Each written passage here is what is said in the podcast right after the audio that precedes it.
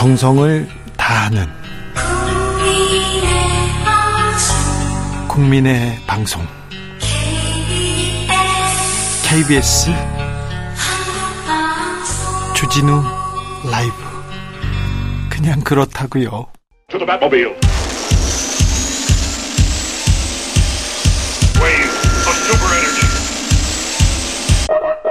주기자의 1분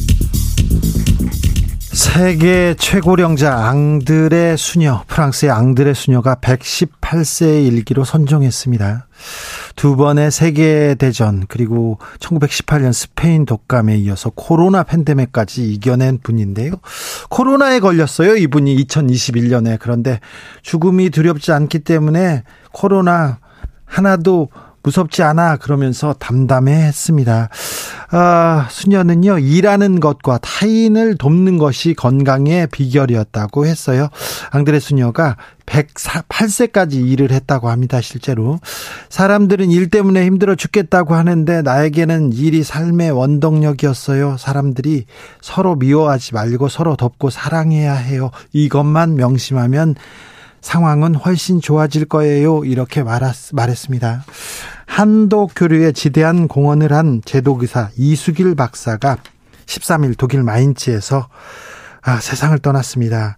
의사였습니다. 소아과 의사였고요. 그래서 조금 다른 유학생에 비해서 넉넉했습니다. 넉넉한 인품으로 유학생들 돕고 밥을 자주 먹였습니다. 그래서 제독 인사들의 정신적 지주, 지주 였었는데 이 박사는 애국심이 투철해 가지고 한국 돕는 일에 열심히 였습니다. 독일의 선진 의술 고국에 이렇게 전파했고 그래서 한국 의학 발전에 큰 기여를 했고요. 1960년대 간호사 파독 이거 시작하신 분이 이수길 박사입니다. 이 산업화에 큰 공을 세우기도 했었죠. 박정희 정권에서 어, 파독 광부 간호사 엄청 홍보했습니다. 그런데요. 1967년 중앙정보부 요원들이 독일 이수길 박사 집에 와서 이수길 박사를 납치합니다. 소아마비로 다리가 불편했던 이 박사를 중정 요원들이 그 다리를 고문합니다. 그래서 간첩단 사건을 만들었어요. 동베를린 간첩단 사건, 동백림 사건이라고 들어보셨나요? 서방 인권단체 그리고 언론이 이거 박정희 정부 너무 야만적이다. 어떻게 외국에서 외국에서 납치를 하느냐 이렇게 질타하자 겨우 이 박사는 풀려날 수 있었습니다. 한국을 그토록 사랑했는데 이수길 박사는 독일인으로 독일에서 숨을 거두어야 했습니다. 간첩 잡아야죠. 잡아야 합니다. 그런데 못 잡을 수 있어요. 하지만 만들지는 말아야죠, 국가에서. 지금까지 주기자의 1분이었습니다.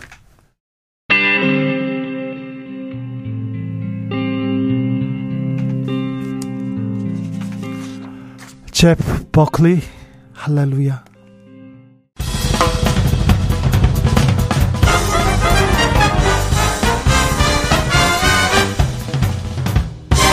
훅 인터뷰 모두를 위한 모두를 향한 모두의 궁금증 훅 인터뷰 대장동 개발 의혹의 핵심 증거는 정영학 녹취록입니다. 이 녹취록을 보고 뭐 검사들이 어떻게 발표를 하고 또 누가 어떤 얘기를 했다 이렇게 얘기했는데요. 탐사 전문 매체 뉴스타파의 뉴스타파에서 그 전문을 공개했습니다.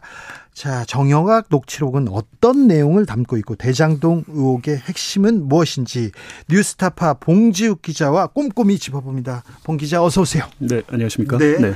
정영학 녹취록이 가장 중요한 증거 중의 하나죠. 네. 대장동 의혹에서. 그렇죠. 어떤 의미에서 중요합니까? 일단은 검찰이 가장 유력한 증거라고 스스로 인정하고 네. 재판부에 제출했고요. 네. 지난해에는 한 5개월 동안 이 정영학 녹취록을 재판부에서 재생을 했어요. 네. 그리고 이제 주요 혐의 특히 428억 약정설 있지 않습니까? 천화동인 1호의 차명 지분. 네, 그분 나오는 거. 그렇죠. 근데 428억을 검찰이 계산한 게 아닙니다. 그럼요. 정영학 씨가 계산을 한 거예요. 예. 그 정도로 그냥 바로 차용한 거잖아요. 예. 그 정도로 핵심 증거로 꼽히고 있습니다. 네. 네. 자, 그러면 대, 이게 정영학 녹취록이 대장동 개발 준비 초기부터 네. 사업 과정 그리고 수익 배분 음. 과정까지 이렇게 고스란히 담겨 있다는데 그렇죠. 중요한 내용이 뭡니까? 좀 알려 주세요. 일단은 2012년 8월부터 2021년 4월까지 네. 약 10년간 녹취가 된 건데요. 10년 동안요? 네. 근데 어 기점이 있습니다. 기점이 2025 2015년 3월 27일에 대장동 사업자들이 사업자로 내정이 돼요. 예. 우선 사, 우선 사업 대상 사업으로. 근데 2015년 3월을 기점으로 그 앞단 전반부 전반부에는 검찰 수사 무마나 예. 성남시 의회나 공무원 그리고 예. 유동규 본부장에 대한 로비 예. 이게 주된 내용이 있고요. 예. 이후에 이제 사업자가 되고 나서는 네.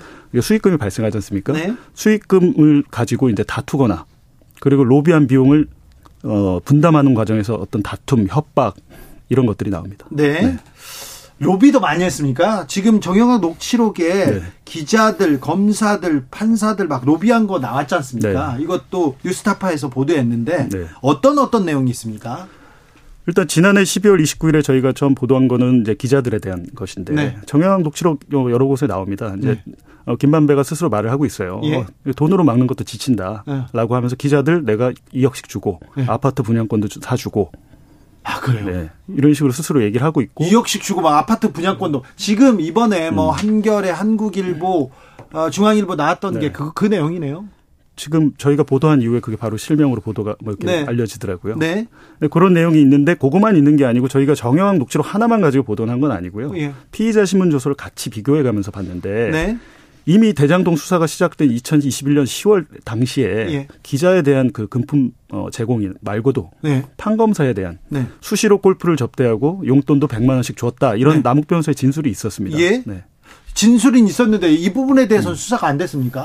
저도 그게 의아한 부분인데요. 판검사는 네. 수사를 안 하고 음. 기자들은 수사를 했어요? 지금 그게 이제 저희가 추가 보도를 했지만 아직까지 차차 살펴보겠다 이런 탄 거지 수사가 들어가진 않은 것 같고요. 그렇죠. 네. 네. 기자들도 수사해야 됩니다. 이거 잘못했죠. 그렇죠. 네. 이 사람들 다 실명 공개하고 다 보도하고 밝혀야 됩니다. 근데 판검사들이 판검사들도 중요하지 않습니까? 이 부분도 수사해야죠. 이 대장동 사건의 전체를 보면요. 네. 크게 두 가지 그 축이 있는 것 같아요. 하나는 어 이재명 그러니까 성남시를 상대로 한 로비가 예. 있고 다른 하나는 어 판검사를 상대로 한 로비입니다. 네. 근데 왜, 왜 그러냐면 이분들이 사업자가 선정되기 한참 전부터 사법 네. 리스크가 계속 있었어요. 예. 녹취록을 보면 한 세 가지 사건으로 뭐 성남시 수원지검 성남지청이랑 중앙지검 수사를 받고 있습니다. 네. 근데 거기서 김수남 전 총장, 네. 윤곽근 전 고검장을 통해서 사건을 무마했다라고 이들이 얘기를 하고 있죠. 아 그래요? 네. 김수남 총장 이름이 나오네. 그렇죠. 근데 네. 김수남 총장은 거기에만 나오는 건 아니고요. 예. 2021년 녹취록을 보면 네. 김만배가 이제 여러 가지 고급 빌라 사업을 하려고 할때 네. 김수남 총장 이름이 또 거론이 됩니다. 그래요? 네.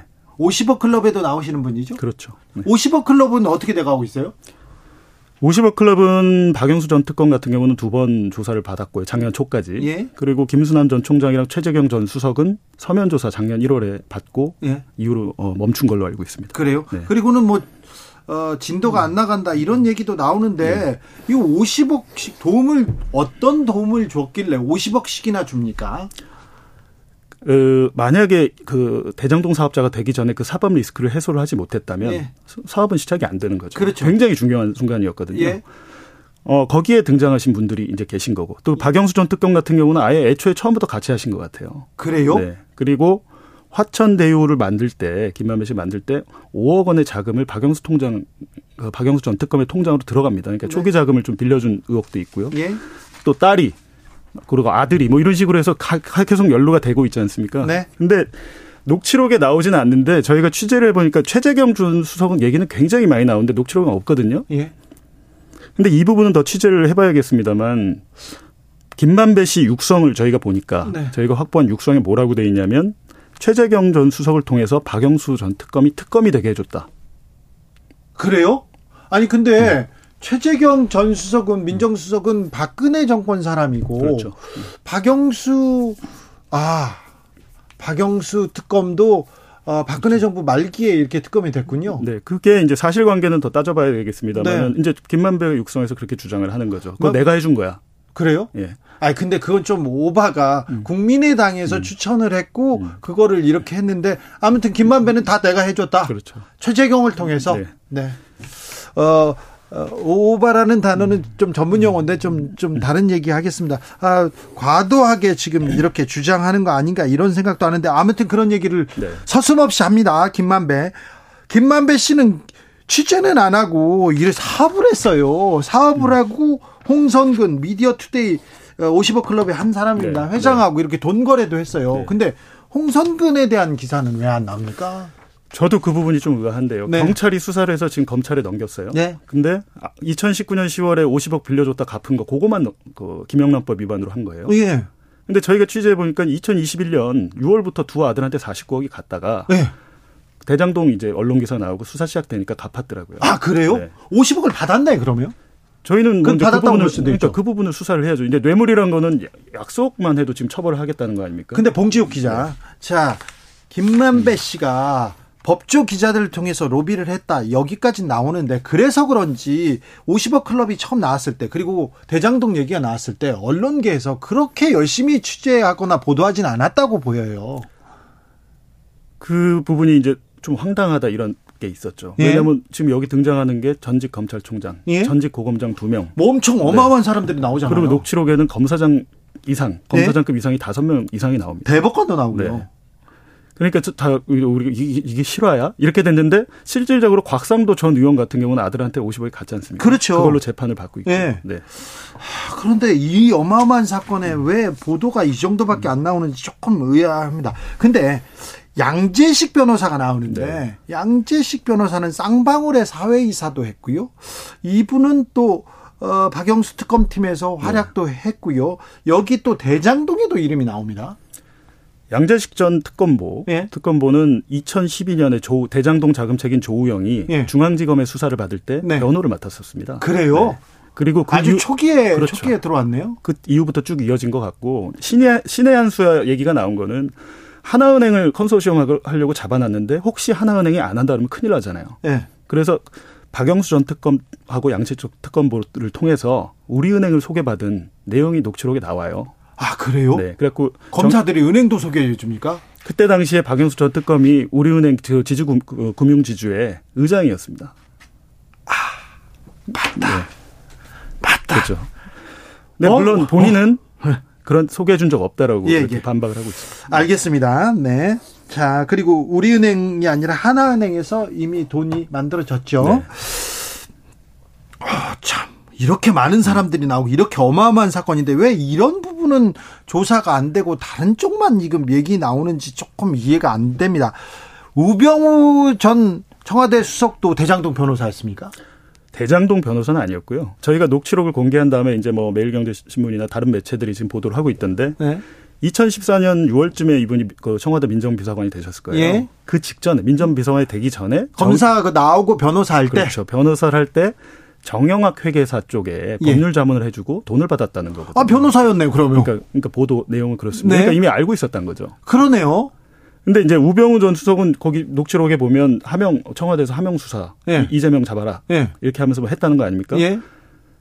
그 근데 제가 우병우 수석한테 물어봤더니 뭐 어떻게 된 겁니까? 물어봤더니 전혀 그런 적 없고 예. 이재명 관련해서 어떤 첩보를 받은 것도 없고 지시를 한 것도 없다 이렇게 얘기는 하는데 거기 보면 조윤선 정무수석 얘기도 나와요. 조윤선 네. 수석도 나옵니까? 네. 그리고 이제 제가 볼 때 한 가지 이상한 거는 김영환 전 수석의 그 네, 민정수석의 네, 업무 수첩에 보면 네. 2014년 6월에 그 김기춘 비서실장이 지시를 하죠. 네. 예를 들면 야당 인사들에 대한 수사. 예. 예를 들면 뭐 안민석 의원의 어 무슨 버스 회사에서 1억 받았다. 네. 이렇게 실질적으로 그게 그 조사가 되거든요. 예. 조사는 됐는데 사실 무근으로 네, 드러났어요. 그렇죠. 네. 근데 거기 보면 조윤선 수석이 오더를 했고 직접 오산에 내려갔다라고 돼 있더라고요. 아, 그래요? 네. 그래서 제가 볼 때 시기적으로 그게 그 사건 아닌가 이런 의혹은 갖고 있습니다. 네. 네. 최서원 씨 이름도 나옵니까? 녹취록에 보면 이제 그 노태강 그 문화 네. 문화체육부 네, 차관 이요. 네, 네, 그분 얘기를 하다가 이제 최순실 언급이 갑자기 되는데 녹취록 말고요. 저희가 확보한 그 김만배 육성 파일에 네. 이런 얘기가 나오더라고요. 저 나는 정윤회하고 최순실을 진작에 알고 있었다. 네. 네 진작에 알고 있었고 특히 그 금융 문제, 금융권 네. 은혜가 은행들을 어떻게 알아? 네. 이 문제를 최순실을 통해서 해결을 했다고 얘기를 하고 있어요. 김만배가 최순실을 통해서 음. 은행권 문제를 해결했다. 그 은행권 문제라는 게 지금 곽상도 전 의원이 받고 있는 혐의 하나은행에 네. 컨소시엄 깨지는 거 막아준 거 아니냐라는 건데. 아 곽상도를 음. 누가 천거했냐 거기에 나왔을 때 최서원 씨가 음. 그때 어, 의혹을 받았죠. 그런 의혹은 있었죠. 근데 확인되지는 않았고. 근데 이 부분에서 전 중요하다고 본 게 구체적으로 얘기를 하고 있어요. 예. 예. 그때 당시 하나은행이 실질적으로 왜냐하면 녹취록에는 나옵니다. 그 호방건설의 김상열 회장이 하나은행의 그 김정태 회장한테 전화를 했다는 거예요. 예. 당신들 그거 안 깨면 내가 거기다 그 넣어놓은 예금 다 뺄 거야 이런 식으로 예. 했다고 이제 업자들이 말을 하고 있어요. 예. 그러면서 실질적으로 깨질 뻔했던 것 같아요. 예. 근데 그게 이제 안 깨졌지 않습니까? 네. 근데 그 부분에 대해서 김만배가 스스로 최순실을 통해서 해결했다. 그렇군요. 김만배 네. 육성 파일에 네. 김만배가 이렇게 얘기했다는 겁니다. 지금 사실로는 드러나지 않았는데 그런데 굉장히 아니 그래서요 수사를 해봐야 됩니다. 그러니까 네. 구체적인 정황이 그렇죠. 다 나와 있네요. 그렇죠. 자 그러니까 대장동 김만배 음. 일당이 하나은행으로 음. 은 금융권으로 음. 갈때 곽상도라는 이름은 그 지금 수사 중이었고 음. 나왔어요 50 클럽에서 네, 그런데 최서원, 최순실이라는 이름을 김만배가 얘기하고 있네요. 그렇죠. 근데 이제 수사해야겠네요. 제가 이제 곽상도 의원한테 혹시 이런 얘기 들어봤냐 그랬더니 자기는 모르겠다 그래요. 모르겠다고 하지. 예, 자기도 그리고 이경재 변호사도 네. 이런 일이 있었냐고 물어보니까 아, 그런 일 없었다고 이제 반박을 하고 있는 거죠. 자, 네. 그러면요. 녹취록, 음. 정영학 네. 녹취록, 김만배 녹취록에서 나오는 네. 이재명 대표에 대한 부분은 어떤 부분입니까? 이재명 대표에게 뭐가 구체적으로 그건 없고요. 예. 그런 거 뭐 21번인가 언급된다고 하는데 네. 사실 그런 부분이 있으면 제가 보도를 했겠죠. 21번 네. 언급됐다 이런 음. 보도는 나왔어요. 네. 그래서 네. 모락모락 이재명과 음. 관련설이 나왔는데 구체적인 발언은 없습니까? 구체적인 발언 없고요. 그 윤석열 어, 대통령 윤석열이라는 단어도 나오거든요. 네. 근데 마찬가지로 그렇게 구체적으로는 네. 어떤 이, 혐의나 이런 건 없습니다. 그렇습니까? 네. 어, 유동규 어, 전 본부장이 최근에 천화동인 1호 그분 음. 이재명이다 이렇게 이재명 측이다 이런 얘기까지 했는데 이런 정영학 녹취록에 이런 내용도 나옵니까? 그러니까 제가 이번에 공개한 이유가 그런 거예요. 만약에 이거 제가 계속 들고 보도를 예. 하면 어 저 뉴스타파에서 조금 조금씩 떼서 선택적 보도하는 거 아니야 이렇게 볼 수도 있잖아요. 아, 예, 예. 그러니까 저는 이 1300페이지를 읽어보면 네. 천화동인 1호 지분의 차명 지분의 소유자가 누군지 명확히 나옵니다. 뭐라고 나옵니까? 유동규 한 명이라고 나오는 거죠. 유동규요? 근데 이제 거기에 대해서 유동규는 그렇게 얘기할 수 있죠. 사실은 내가 이거 형들이랑 나눠 쓰려고 했어라고 진술을 바꿀 수는 있으나 네. 남욱 변호사가 문제예요. 남욱 변호사는 사업 초기 2015년 2월부터 그 사실을 자기가 듣거나 알았다는 거거든요. 그렇죠. 근데 정영학 회계사는 아니라고 그래요. 네. 이 지분에 대한 정확한 지분에 대한 거는 두 명이 합니다. 네. 김만배와 정영학. 정영학이 회계사였고 네. 이 내부 장부를 관리하고 돈 관리를 했어요. 그렇죠. 그러니까 가장 정확하게 아는 사람이다. 그 사람의 네. 녹취록에는 그렇죠. 유동규로 나옵니까? 그렇죠. 이재명 측은 없죠. 아, 네. 그렇습니까? 어, 검찰이 음. 왜그 얘기는 안 할까? 왜 정치권에서 이 얘기는 안 할까? 이거 그렇습니다. 근데 왜 그게 중요하냐면요. 지금 뭐 배임 혐의로 뭐 이렇게 소환을 한다고 하는데 대가 어떤 이유가 있어야 되잖아요. 네. 특혜를 줬으면 이유가 있어야 되는데 이재명 대표에 대한 뇌물이나 정치 자금은 지금 의뢰를 안 하고 있어요. 네. 배임을 얘기하고 있단 말이에요. 배임이죠. 그러면 그 이유가 뭐가 있어야 돼? 어, 뭘 받았지? 어떤 이유지 했을 때 그게 428원 약정서 하나거든요. 네. 천화동이 1호 차명 지분을 나눠 갖기로 했다. 네. 그거밖에 없는 겁니다. 네. 그런데 그 이름은 유동규가 나오고 네. 지금은 이재명 측이라고 네. 바뀌었는데 거기에 이재명은 나오지 않는다. 그렇죠. 네. 자, 근데 이재명 대표의 최측근 정진상, 김용 이런 분들은 어 뭐 뇌물을 받았다 뭐 이렇게 해서 구속됐는데 네. 이분들은 어떻게 나옵니까?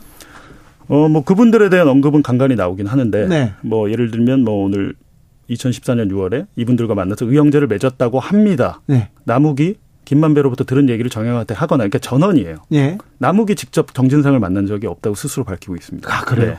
그러니까 그 뇌물 부분도 저희가 좀 이렇게 취재를 해보니까 검찰이 특정한 그 유흥주점. 네. 유흥주점은 아니더라고요. 아니에요. 예. 정진상에게 2013년 4월에 네. 저희가 보니까 날짜까지 녹취록이 다 특정이 돼요. 네. 확인해 보니까 유흥주점이 아니고 대형 그 라이브 카페 7080 네. 뭐 이런 라이브 카페였는데 네. 글쎄요. 앞으로 그거 입증하는 것도 뭐 사실상 쉽지는 않을 것 같아요. 김만배 일당이 어떤 룸사롱을 하나 잡아놓고 네. 기자들 그 다음에 판검사들 거기 가서 술 접대를 음. 하고 또 가서 먹어 이름 달아놓고 가 그렇게 했다면서요. 그 녹취록에 나옵니다. 네. 그 업소 명도 나오고. 네. 그뭐 마담이라고 하나요? 네. 그런 관계자 이름도. 자, 본 기자는 가봤을 거 아니에요. 역삼동의 오렌지예요. 예. 역 강남역 뒷골목에 있는. 네네. 왜 오렌지라고 밝히냐면 그 업소가 지금 없습니다. 아 사라졌어요. 폐업했기 때문에. 네.